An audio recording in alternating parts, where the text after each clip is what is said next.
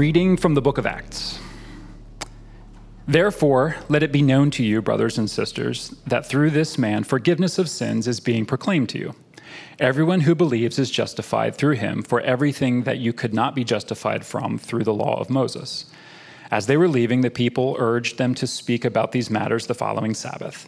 After the synagogue had been dismissed, many of the Jews and devout converts to Judaism followed Paul and Barnabas Barnabas, who were speaking with them and urged them to continue in the grace of God. The following Sabbath, almost the whole town assembled to hear the word of the Lord. But when the Jews saw the crowds, they were filled with jealousy and began to contradict what Paul was saying, insulting him. Paul and Barnabas boldly replied, It was necessary that the word of God be spoken to you first. Since you reject it and judge yourselves unworthy of eternal life, we are turning to the Gentiles. For this is what the Lord has commanded us I have made you a light for the Gentiles, to bring salvation to the ends of the earth. When the Gentiles heard this, they rejoiced and honored the word of, of the Lord, and all who had been appointed to eternal life believed. The word of the Lord spread through the whole region. The word of the Lord. All right. I'm excited to jump into this passage this morning as we wrap up our vision series. And I also just want to say, welcome to the fall. It's officially fall. If you didn't know that, now you know that.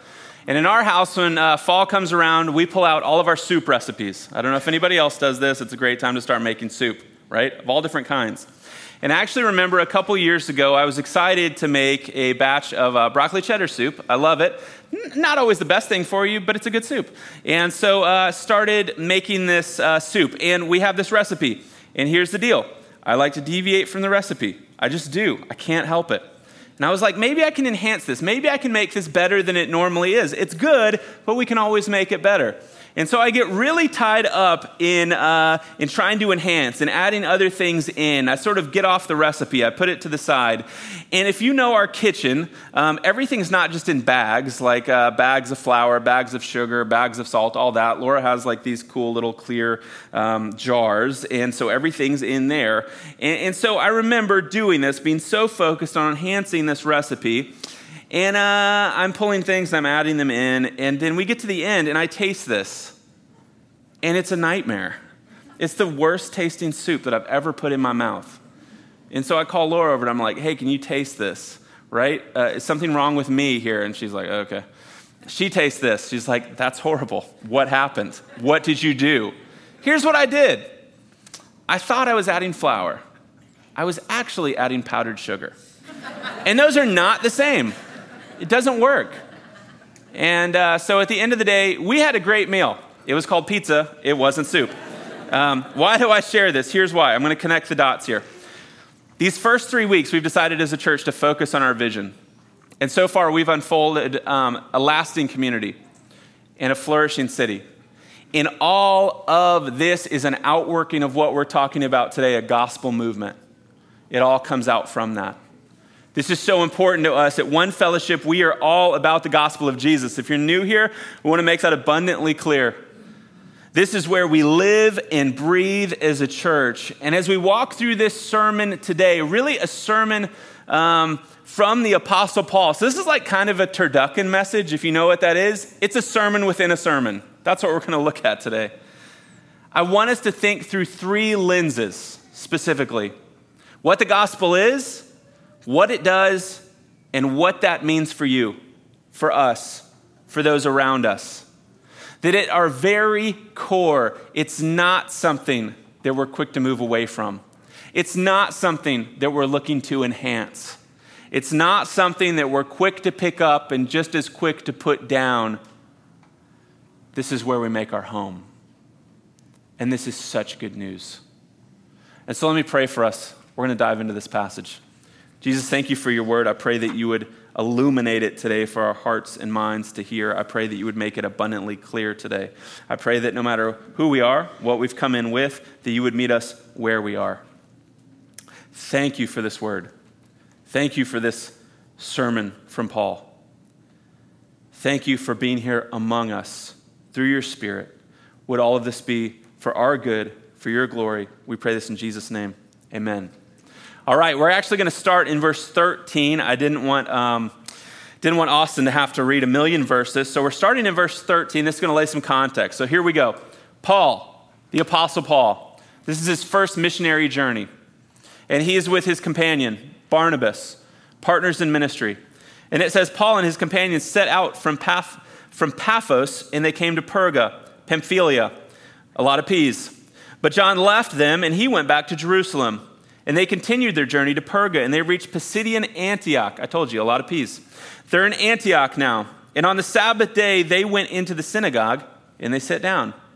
Much like today, you've come in here into this service. You're sitting here.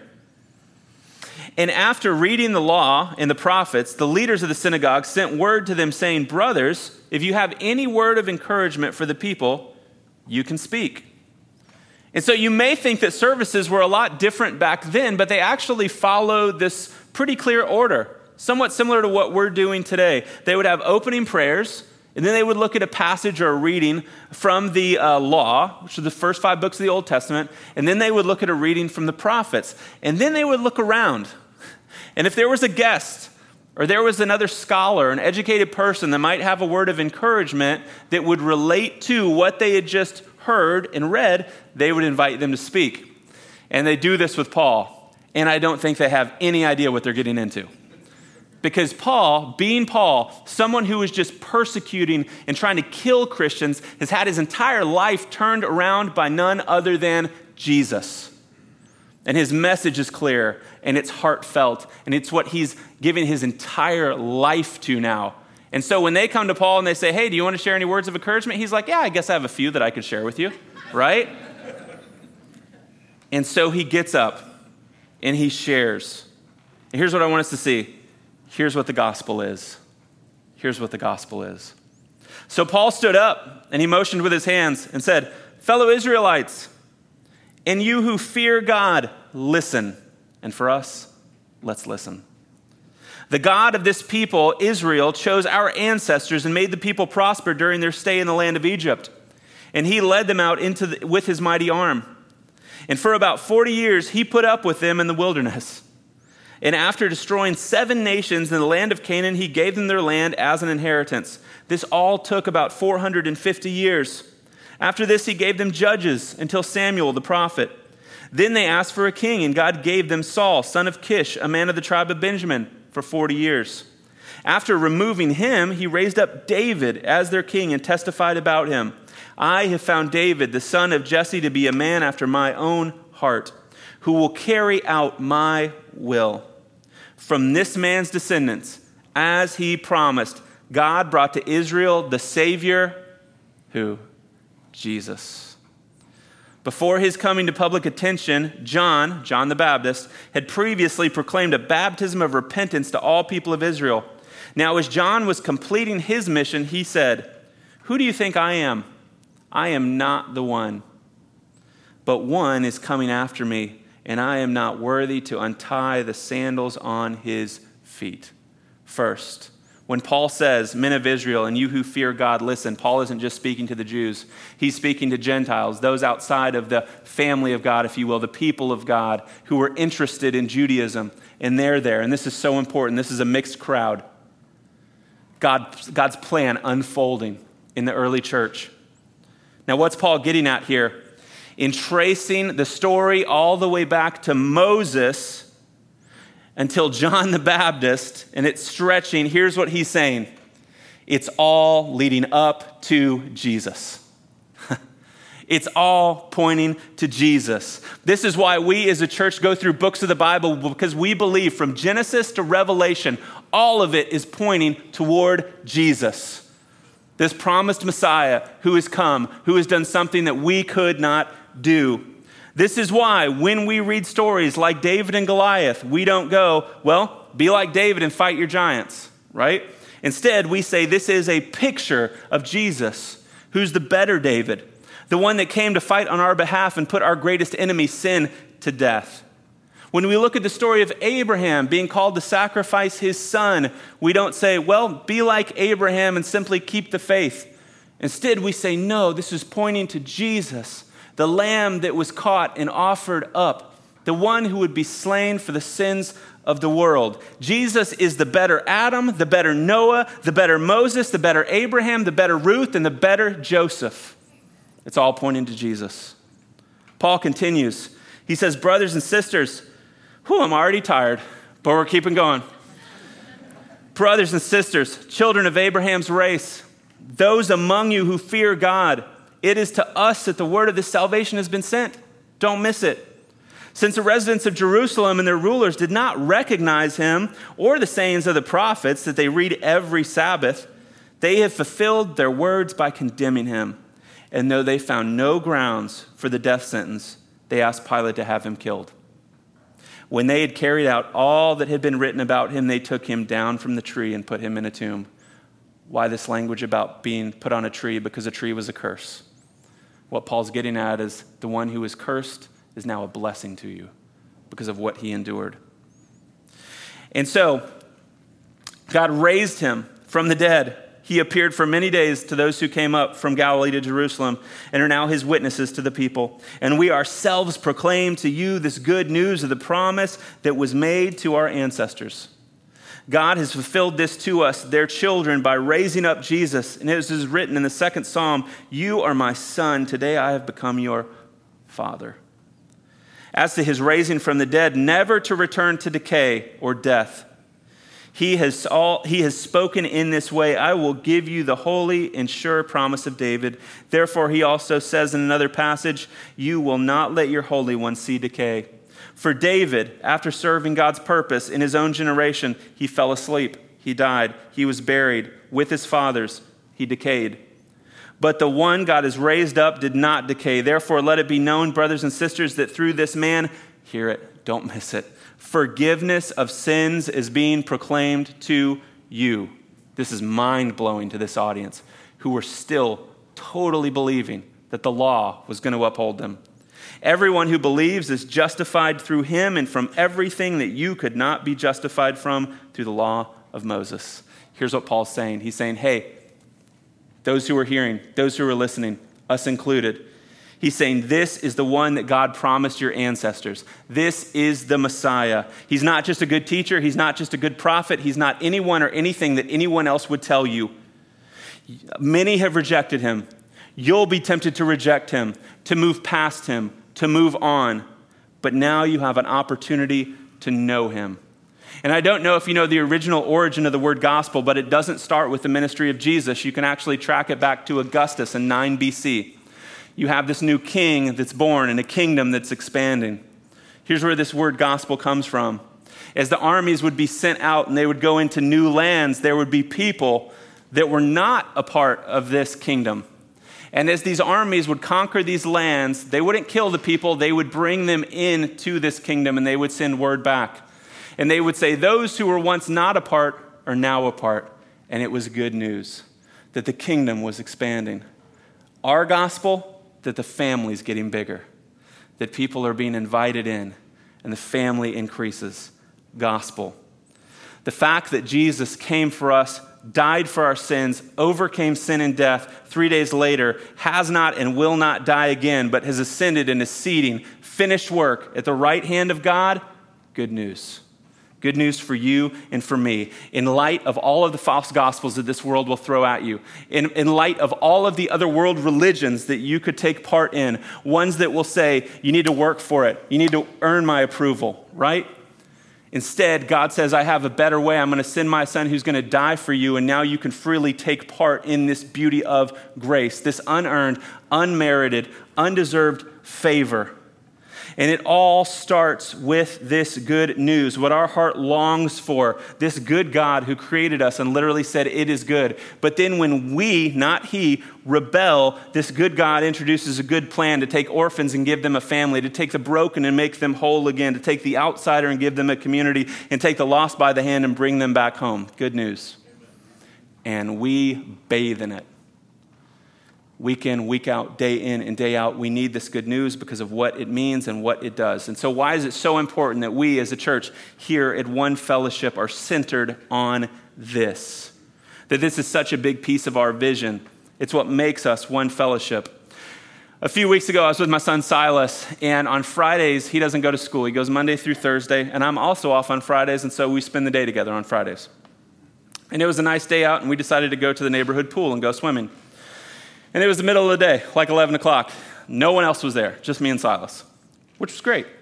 Um, it's this huge pool in our neighborhood. It's this Olympic sized pool because they, have um, they have swimming meets there. And there had been a storm a couple days before, and so we have got branches and stuff, and we pulled those out, and, and, we find ourselves in the very middle of this pool. And, and Silas, not me, he looks over and he points and he spots a wasp that's in the water. He says, Hey, look, there's a wasp. And I said, Well, hey, then we're going the other way. Like, we're not friends with wasps. But he's so intrigued. And I look and I see this wasp, and it's drowning, and it's barely making it. It's trying to fly, but it can't. It's wet. And he wanted so desperately to get the wasp out of the water. And I think just being a child, he didn't want to get it out of the water because um, he was scared of it. He saw that it was kind of struggling. And he wanted to get it out. He loves animals. I didn't want anything to do with this. This was not important to me, but it was important to him. And so the first thing we started to do was we started to make waves and try to just push the wasp, right? It, essentially, uh, waterboarding the wasp and drowning him. he is struggling more as we try to push him toward the. It's not working. It's not working. We tried to help him. What became apparent is that there was something else this wasp needed. And so there was a cup. I have no idea who's on the side of the pool. We go out, we get this cup, we come back into the pool, we find the wasp and then we cup this wasp up and we go back to the side of the pool and we dump it out and we stand at a distance and we watch and this wasp uh, comes about its senses and it flies off. Why do i share this? The, the wasp a 50-50 endeavor wasn't going to work here. Us meeting the wasp where he was and us both just working together and helping one another wasn't going to work. You know what this wasp needed? A complete rescue. You know what you and i needed? A complete rescue we were dead in our sin. We were hopeless. We were helpless. We weren't reaching up to God and saying, Let me meet you halfway, God. Just come down and, and do enough so that, so that I'll be good. We had our backs completely turned on Him, and He reaches down. He moves into the neighborhood. He reaches the brokenness, and He says, I'll even live among you. I'll jump down into the gutter with you, into the ditch of your life with you, and I will pull you out completely because you need a holistic rescue, not just a little bit of help. Look at what the people do here. I love this. Therefore, um, Paul says, Let it be known to you, brothers and sisters, that through this man Jesus, forgiveness of sins is proclaimed to you. This is what the gospel does. This is, uh, why does it matter so much? Again, that we're a gospel centered, Christ centered church, that we aren't about using the Bible simply as a rule book or a roadmap. Why is it so important that everything we do is birthed in and comes back to the finished work of Jesus and who he is because nothing and no one else could solve our greatest problem. We didn't just need help, we needed the complete rescue. Paul is clear the law couldn't do this. Living up to a set of rules couldn't do this. No matter how much good you do, how many commandments you don't break, you will still fall short, like way, way, way short. The Gospel Transformation Bible says this The law serves only to heighten our understanding of our own sin. It hung over us as a ministry of death threatening to kill us. What the law was powerless to do, God did by sending his own son. And look at how the people respond to this good news. As they were leaving, the people urged them to speak about these matters the following Sabbath. Will you come back next week and share? After the synagogue had been dismissed, many of the Jews and devout converts to Judaism followed Paul and Barnabas, who were speaking with them and urging them to continue in the grace of God. I love this word, grace. Grace changes everything. It does.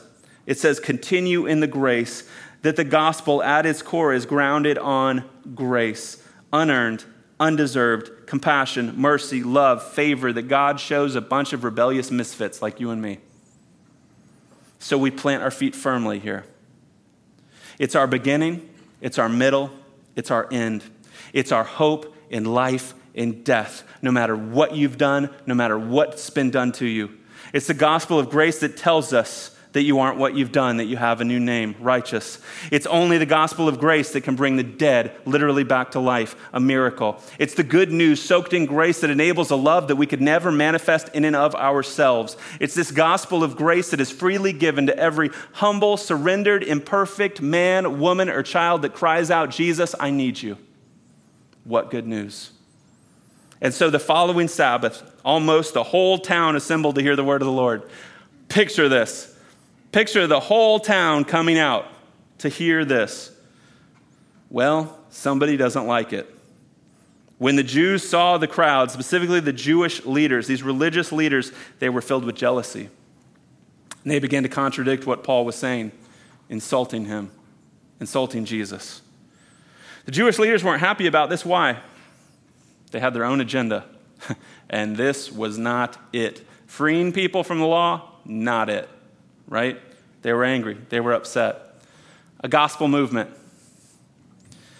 It's far too easy, and it will be far too tempting for the church, for us, to move on to something else, to um, normalize the gospel, to lose our awe for it. We have to be so protective that we don't become about a different movement. It'd be easy for us to become about a cause, and now that drives the ship. It'd be easy for us to simply become about getting bigger, and now everything we do is focused on that. To become about getting the city's acceptance, so we kind of alter the message accordingly. To become about a ministry, but not the ministry of Jesus. To become about being just a community, but not a gospel community built on grace for us to become all about entertainment and entertaining you so that you keep showing up. Can I just tell you this? We are never going to be the most entertaining or coolest church on the block, but we will tell you about the good news of Jesus week in and week out. Amen. Because, because that's what we desperately need, and that's what our hearts long for. Some of these are good, but they have to be an outworking of the gospel, otherwise, they will re- become a replacement for it. John Stott says this, one of my favorite theologians.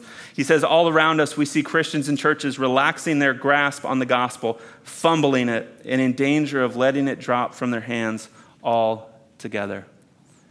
And so, in the face of this pushback, which you'll get, which Paul and Barnabas got, they boldly replied, It was necessary that the word of God be spoken to you first. Since you reject it and judge yourselves unworthy of eternal life, we're now turning to the Gentiles, to the outsiders.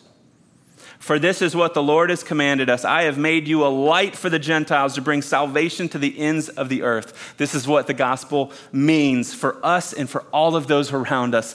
Don't miss it. This is so exciting. These beautiful words pointing all the way back to Isaiah, this declaration that this is good news for all people.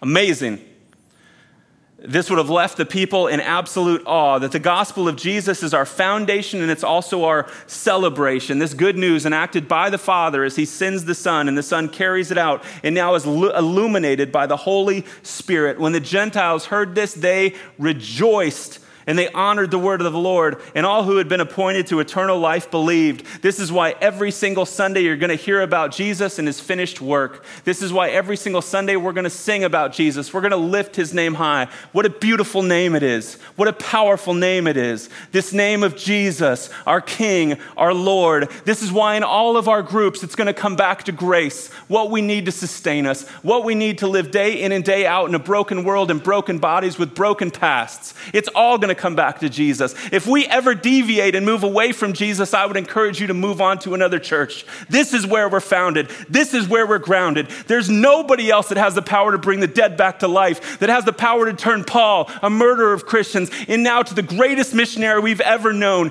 It sits on, it's rooted in, it's grounded, and it's cemented into the floor of the person and work of Jesus. And that's where we remain. You cannot have, and you've experienced this, genuine, authentic, vulnerable community without grace. You cannot have true forgiveness without grace. There's no restoration without it. There's no sacrificial love without it. There is no hope without it.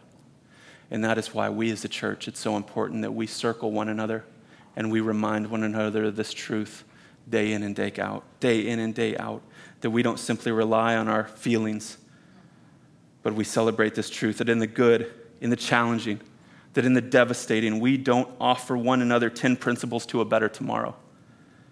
When we have doubts, we go to the good news that we have a patient Father who proves his love by sending his Son and a helper to remind us. When expectations don't become a reality, we go to the good news that Jesus wants to take our burden and carry it. When our marriages struggle, we don't run to self help or white knuckling, but to the good news that through Jesus, forgiveness, grace, and restoration are possible. When we hurt one another, we don't seek vengeance, but we remember the good news that when we hurt God, He forgave us and offered us a new lease on life. When we sin and feel shame, we remember the good news that Jesus has cast our sin as far as the east is from the west. And even when it feels like everything is falling down around us and we feel like walking away or throwing in the towel, we come back to and believe the good news that a good God who has a good plan is not going to vacate that plan regardless of what we do because his love endures through the brightest day and the darkest night, and he offers a living hope that is found in our King and Savior, Jesus. And this good news, it's for us, but it's not just for us. It's meant to be shared, it's meant to spread to every man, woman, and child God puts in front of us. I love this. It's a message that says, in Christ, no matter how much or how bad you botch it, God loves you just the same because Jesus' sacrifice was good enough. It's for your neighbors here in Charleston, and it is for everyone. Uh, it, it stretches far beyond here. That's what I want to say. It's as good for your neighbors here in Charleston as it is for every tribe in Kenya right now. The gospel shows no bias. It doesn't see class, it doesn't see skin color, it doesn't see age, and no one is beyond it or beneath it. It humbles the strong and it saves the weak. And it's not just for the Jews, as Paul says, it's for the Gentiles. He believed this at his core, which, why, which is why his message said a gospel that isn't available to everyone shouldn't be a gospel for anyone. And what happens as this good news is shared? The word of the Lord spread throughout the whole region. I love what Josh McDowell says. Wherever Jesus has been proclaimed, we see lives change, nations change, thieves become honest, alcoholics become sober, hateful individuals become channels of love, and the unjust embrace justice. What's the point? Jesus changes, say it, everything. We say it week in and week out because we believe it and we need it. And so, how does the gospel move? It moves through the power of the Spirit through you, the church. Not the church as an organization, the church as a people. That wherever you go after this morning, into your neighborhoods, work tomorrow, schools, places where we live, learn, and play, the gospel goes with you as you are a missionary of this good news. Just imagine a city that is saturated with this good news as God's people go out and share it, as they live into it, as they show grace, as they model it. Imagine schools that are changed as the gospel saturates Imagine the neighborhoods, imagine our work that are moved by the gospel of Jesus. Imagine broken homes being put back together, marriages that look completely broken being restored and strengthened. Addictions broken, families being saved, atheists become believers, new gospel legacies being born as the Spirit goes in and through you, the church, out into the community. Through the gospel, it's possible. God is just that good. I know we've nailed this home today over and over and over, but I, I, as, a, as one of your pastors, I care about it so much. The gospel is not something we move from, it's something we are always striving to move closer to because it's the very heartbeat of God for his kids. Here's the big idea in all of this the gospel of Jesus is our home, a message of grace, and a movement of hope. And so, how do we respond? If you've never accepted this gospel, Jesus is inviting you in. You don't have to clean yourself up. Come as you are. He says, Hand me your worst, hand me your past, hand me your brokenness, hand me your pride. I'll give you new life. For the church, how do we respond? Two ways gratitude. Once, praise be to God for this good news. Let us soak and bathe in it. We need it. Let it be grace that motivates the way I live, the relationships I have, how I see the world.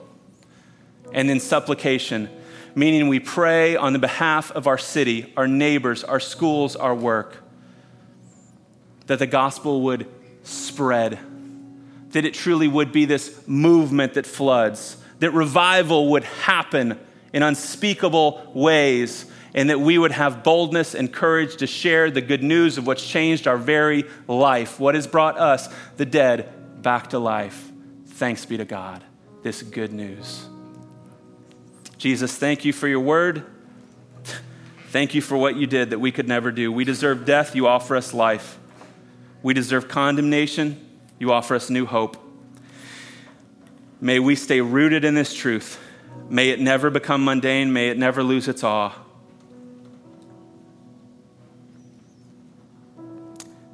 God the Father, thank you for loving us so much. Jesus the Son, thank you for coming. Holy Spirit, thank you for moving as a helper that reminds us of our truest identity now as sons and daughters, only made possible by this grace filled gospel of Jesus Christ. May you forever be lifted high in this place, in this church, in this city, in this world. We pray in Jesus' name. Amen.